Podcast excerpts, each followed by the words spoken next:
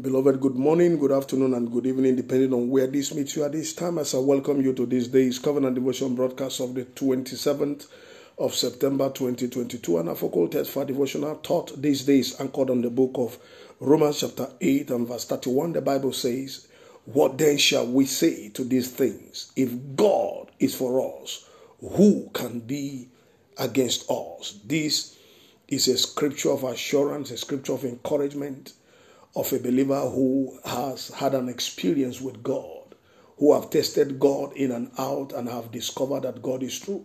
It's a question that you don't need anyone on the outside to answer for you. It's a kind of a rhetorical question that you know the answer. It, because we live in a world of extreme challenges, extreme wickedness, a world where the devil is at work to get a lot of people as much as he can to his side in the kingdom of darkness, knowing that he has a very short time to operate. A world where even those that you think are with you suddenly will turn behind you and behind you and stab you in the back. A world where you need the sensitivity of the Holy Spirit to decipher who is serving God and who is not serving God. It's a world where you don't just leave yourself to the mercy or the mercy of people. A world where wickedness is rife. But in all these things, the devil wants you to confess negative. The devil wants us to speak against God, just like they wanted Job to, to do. But he, knowing who God is, in his life and experience, decided to hang on to God and never spoke against God. And this is coming from that kind of experience as Paul speaking to the Romans He's encouraging every believer to know that in all these challenges and problems and seeing closed doors and closed heavens, God, where are you? Questions, and God has abandoned us. God is no longer on the, on the throne, kind of insinuations. The experience you have had before this time is enough to confirm to you and affirm that God still is on the throne and He has not ceded it and we never cede it to anyone. And so, your answer will be when the devil and his cohorts ask you of the faith you have in Jesus, where are still serving him, saying that you are going through a turbulent period, this a period of war, of challenge. The question will be answered by you saying, If God is for me, who can be against me? That is why you are still breathing. That is why that problem has not taken you to the grave because God is still on the throne. God is still for you.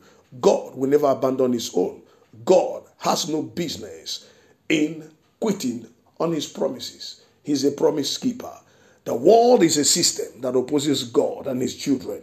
The devil and his agents, even amongst the so called believers, those who are trapped with sinful nature, would do anything to discredit or even attempt to destroy the true believer and his or her endeavors. However, the experience of God's love and care is so profound and protective against the onslaught of the wicked. Hence, as long as the Lord is on the side of the believer in righteous stand, no one can be against him or her. And by this revelation, therefore, I step into the office of the prophet this day and I prophesy over your life, over your destiny, over your family, your children, your business, your career, your academics, everything you do for a living. May the word system and the forces of darkness submit to the presence of God in your life in the name of Jesus. May every attempt by the devil and his agents to undo you fail woefully, continually, in the name of Jesus. May your stand with God and righteousness break the evil plot of the pit of hell against your life in the name of Jesus. May God's abiding presence shut down every false accusation against you in the name of Jesus. I repeat it again. May God's abiding presence shut down every false accusation against you in the name of Jesus. No power, no one, no individual, no group, no congregation, no assembly, no occult altar can stand against you in your Christ relationship from this moment going forward. So shall it be. For in Jesus' most wonderful name, I have prophesied. Amen. I still remain Darlington Amadi, the lead pastor, New Revelation Baptist Church, number 8, Ashabi Cole Street, Agidingbi, Ikeja, Lagos, Nigeria. Have a wonderful day. May the Lord bless you. Shalom.